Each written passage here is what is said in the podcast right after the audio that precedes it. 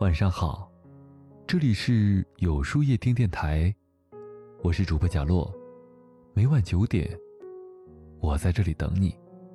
先跟大家说一个比较重要的事儿，我的朋友大人开了一个漫画号，叫“大人修炼手册”，每周更新温暖有趣的漫画，推荐你长按识别下方二维码关注一下吧。人的一生。注定是一场坎坷的旅途，途中难免会有高峰和低谷，有失意和得意。这期间需要我们静得下心，沉得住气，拐得了弯，如此才能修炼一种好心境，培养一种大格局，方能领悟人生真谛，行得更远。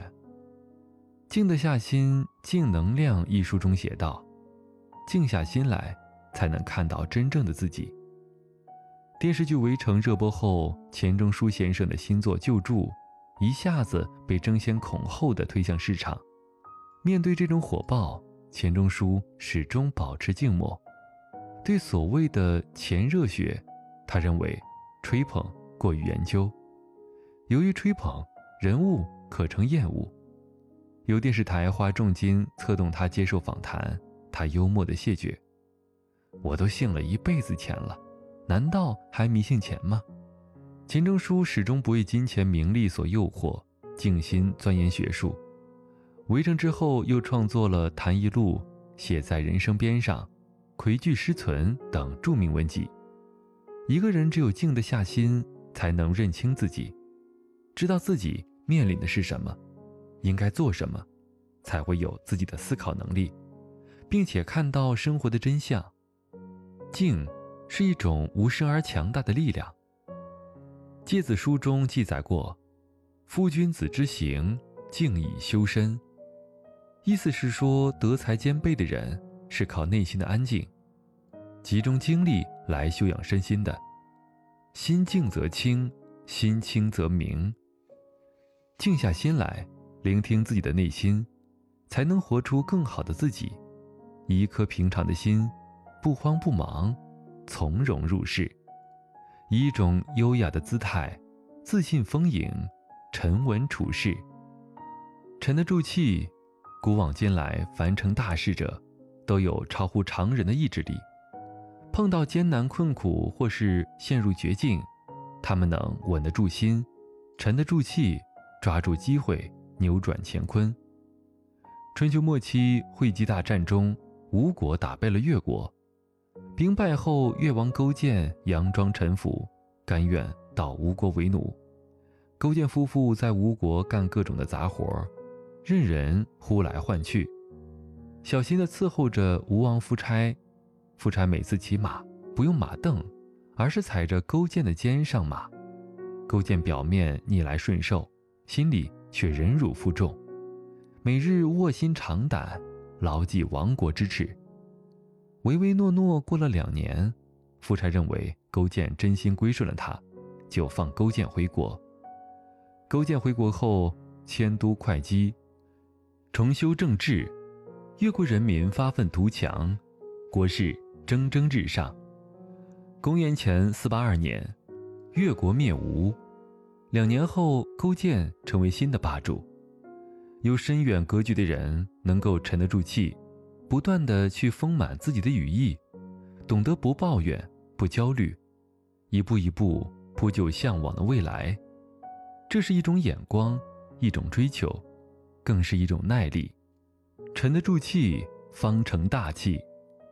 人这一生既会有丰年，也会有荒年，坎坷和压力是在所难免的。真正厉害的人，懂得等待时机，厚积薄发。正如星云大师说的，在等待的日子里，刻苦读书，谦卑做人，养得深根，来日才能枝繁叶茂。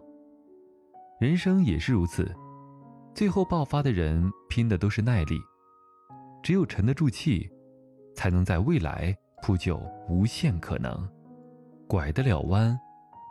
有这样一则故事：一位农夫住在山脚下。以放羊和种菜为生，经常要去集市卖羊奶和蔬果。通往集市有两条路，一条近路直通集市，但是半路却隔着一块巨石，无法通行；另外一条路到达集市需要多花好几个钟头，容易错过早市高峰。一天，农夫下决心要移开巨石，便带着儿子一起行动。一晃三个月过去了，巨石还只是移走了冰山一角。有一次，儿子干活干累了，突然大喊：“为什么我们非要移走这块石头呢？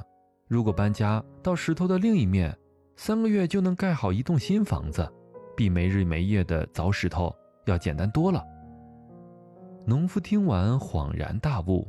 不久后，农夫一家就搬到离集市比较近的地方，从此过上了富裕而便利的生活。挡路的巨石无法轻易移走。最好的办法就是绕过它。人生也同样如此，遇到走不通的路，不妨调整方向，及时转弯，也许你会遇到更美好的风景。漫画家郑希尧曾言：“在路走完的时候，并不意味着走到了路的尽头，而是提醒我们，是时候拐弯了。不撞南墙不回头的固执，并不是优点。”在牛角尖中转弯才是大智慧。山不转路转，路不转人转，人不转心转。漫漫人生路，我们不仅需要前进的勇气，更需要转弯的智慧。决定我们人生高度的，从来不是起点，而是转折点。往后余生，愿我们学会泰然处世，审时度势。鸟穿浮云，云不惊；沙尘流水，水淌清。任他前路多阻碍，我自绕道拐弯行。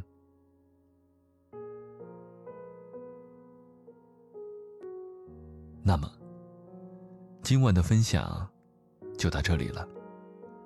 每晚九点，与更好的自己不期而遇。今天的互动话题是。你有这三跪吗？在后台回复“晚安”两个字，注意，不是在留言区哟。喜欢今天的文章，请在右下角点个再看，并分享到朋友圈去吧。也可以在公众号里搜索“有书夜听”，收听更多精彩。我是主播贾洛，晚安，有个好梦。